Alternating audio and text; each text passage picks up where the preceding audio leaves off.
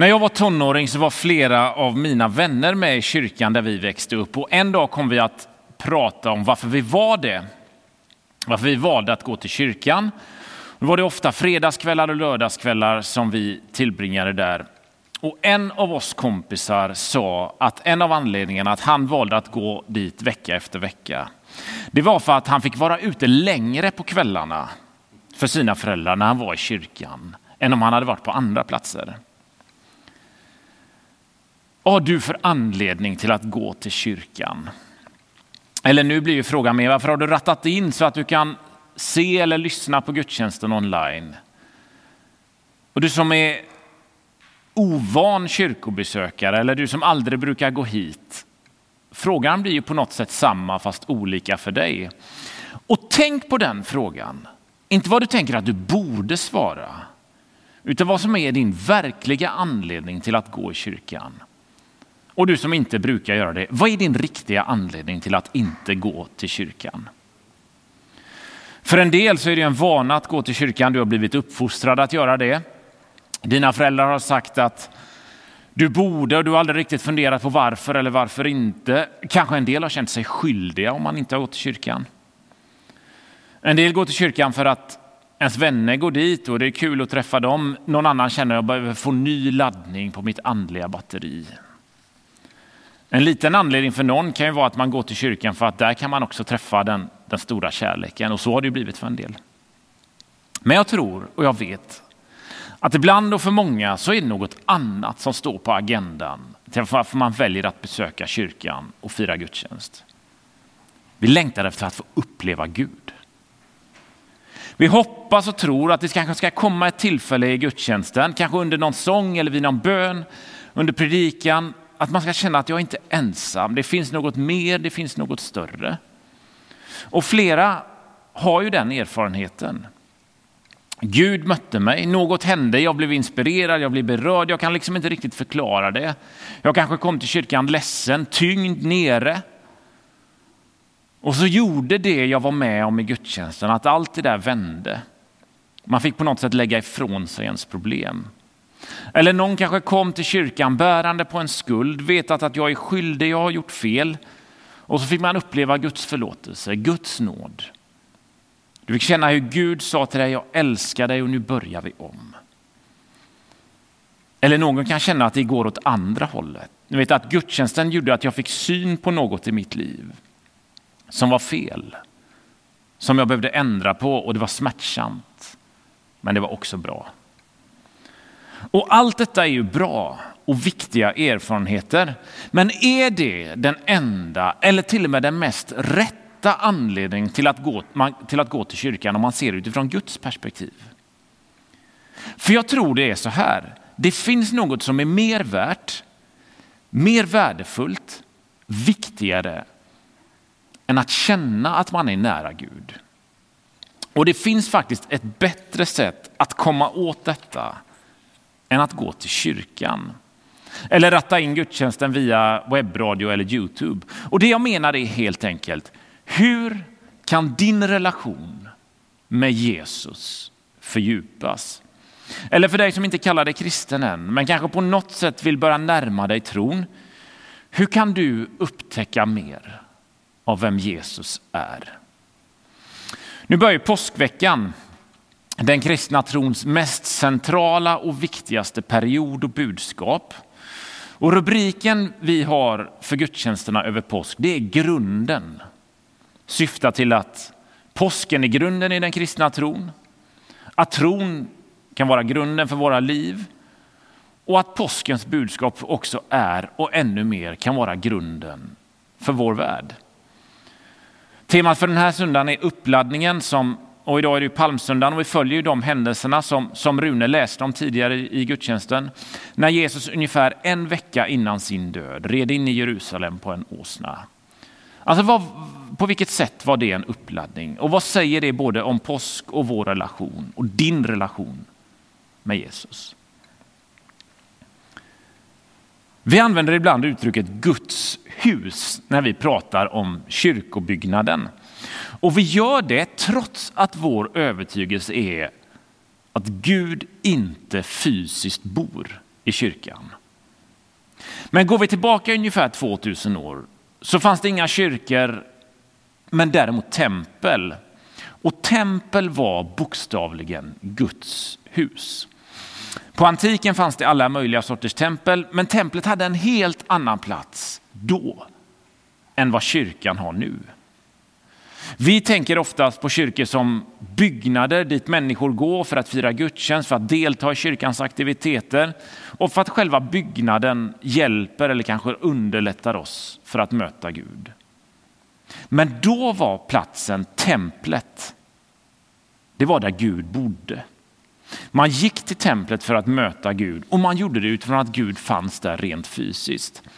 Templet var för en gud vad palatset var för kungen. Det var bostadshuset där man fanns och där man regerade. Så när folk tog sig till templen för att göra ett offer till den gud, för att den här guden skulle svara på ens bön, så gjorde man det utifrån tanken att jag behöver ta mig dit med min kropp för att möta den här guden.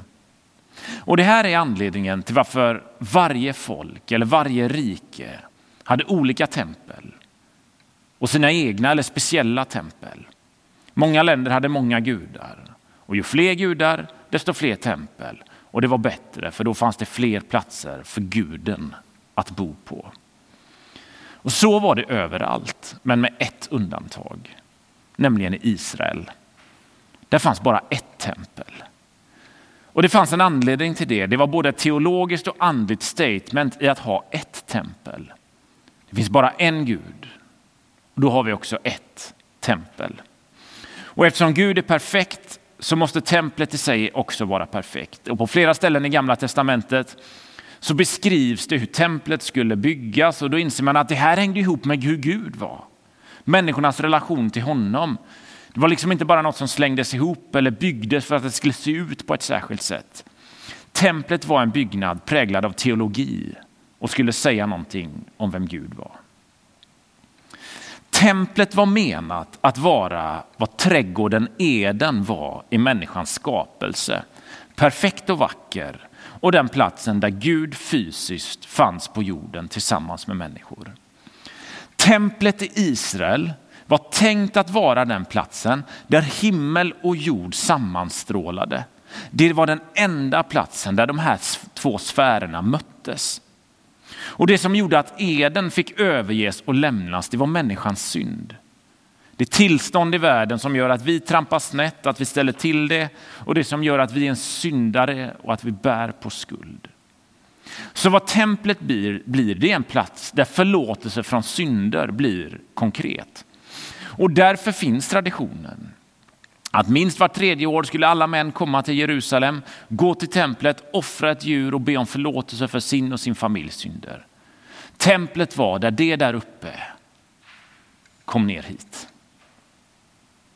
Helt självklart så tänkte Jesus mycket på templet. Han rörde sig i och runt templet. Han refererade mycket till templet när han pratade. När Jesus var nyfödd så tog hans föräldrar med honom till templet för att på något sätt presentera Jesus för Gud. Som det verkligen var någonting som behövdes. När han var 12 år så tog hans föräldrar med honom igen till templet. Och då när de skulle gå därifrån så upptäckte de att Jesus inte hade gått med dem och alla de andra i sällskapet.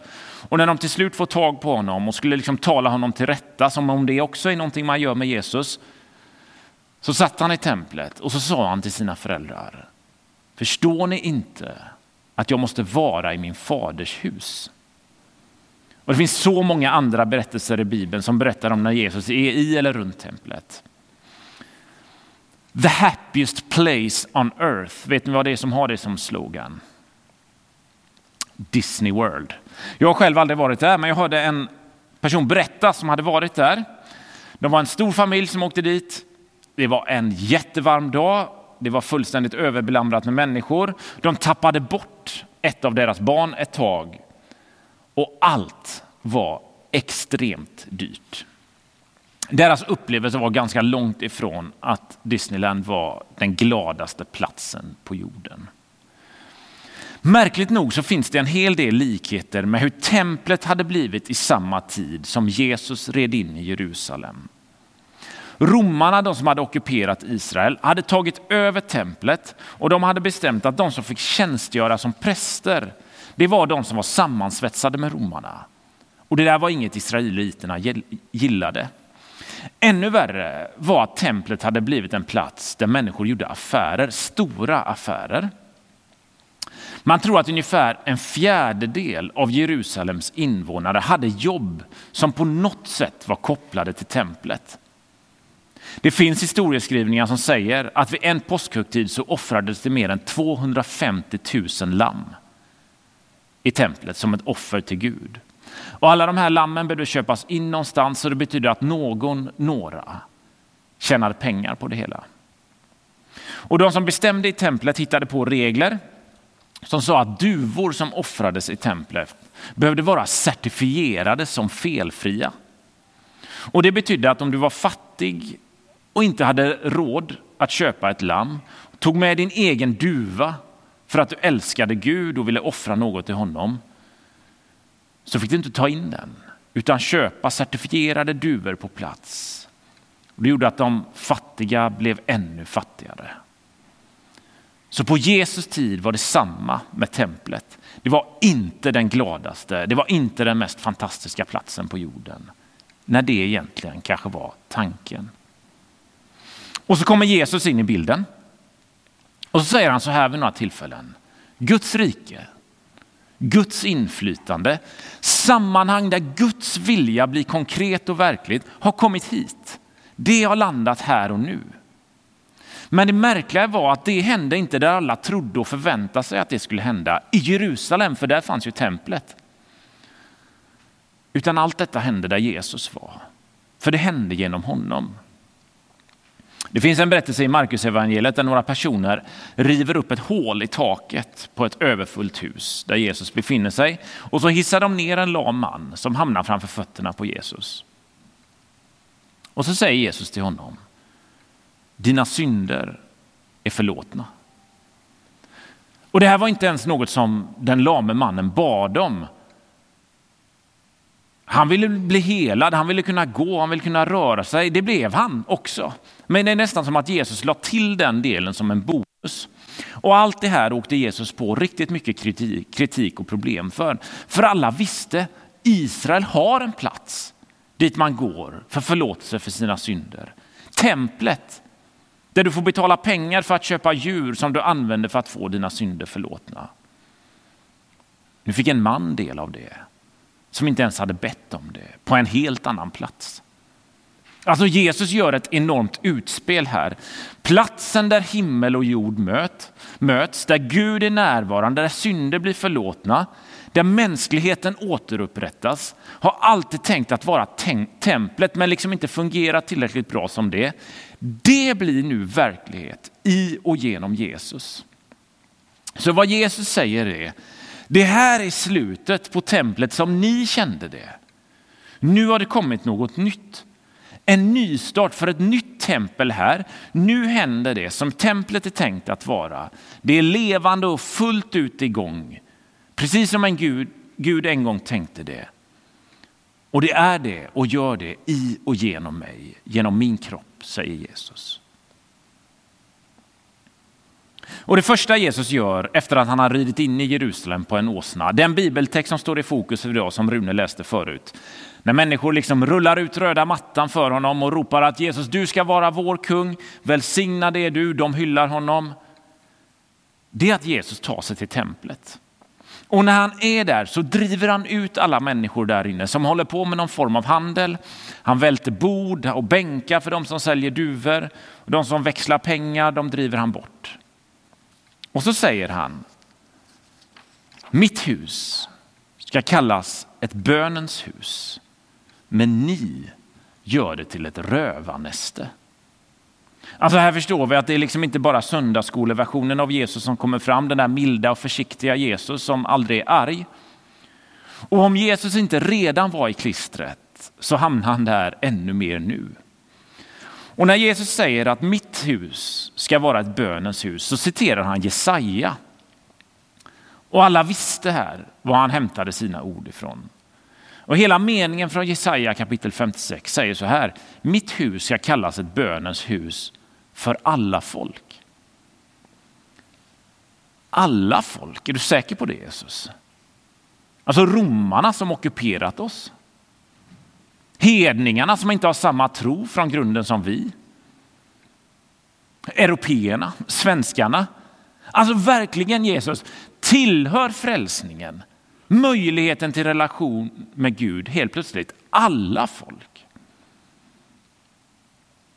Och när Jesus använder ordet rövarnäste så är det också en koppling till gamla testamentet, till där Jeremia ryter åt folket i templet för att de har gjort det till en plats där man kan tjäna pengar på människors tro. Så när Jesus ser folk i templet sälja påhittat certifierade duvor så tänker han nog på de fattiga. Precis sådana som hans egna föräldrar var. Som inte hade råd med något lamm utan fick köpa just en duva för att offra när han var i templet för första gången i sitt liv som nyfödd. Alltså är det någon som blir vansinnig när religion och tro används i fel syften så är det Jesus. Den här berättelsen har ofta kallats för att Jesus rensar templet. Men sanningen är att Jesus inte rensar ut de här människorna för att göra templet till en bättre plats. Utan det han säger är att det gamla templet är borta. Nu finns det ett nytt tempel. För några dagar efter denna händelsen så går Jesus till Olivberget för att be. Och då frågar han Gud om han kan slippa korsfästelsen.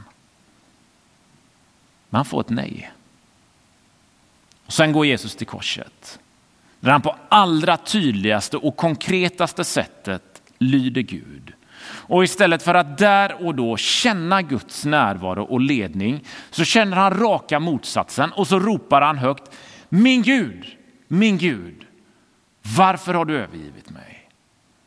Alltså när Jesus själv upplevde sig som mest distanserad, som mest långt ifrån Gud, det var i själva verket det tillfället när han var som mest använd av Gud. Jesus gjorde Guds närvaro tillgänglig för hela världen, för alla folk, för varenda människa. Samtidigt så frågade han Gud varför han hade lämnat honom. Hör här. Ingen människa kan fullt ut kontrollera eller veta exakt när Gud vill använda dig som mest. Och kanske är det så att just nu känner du att du har svikit. Du kanske har misslyckats.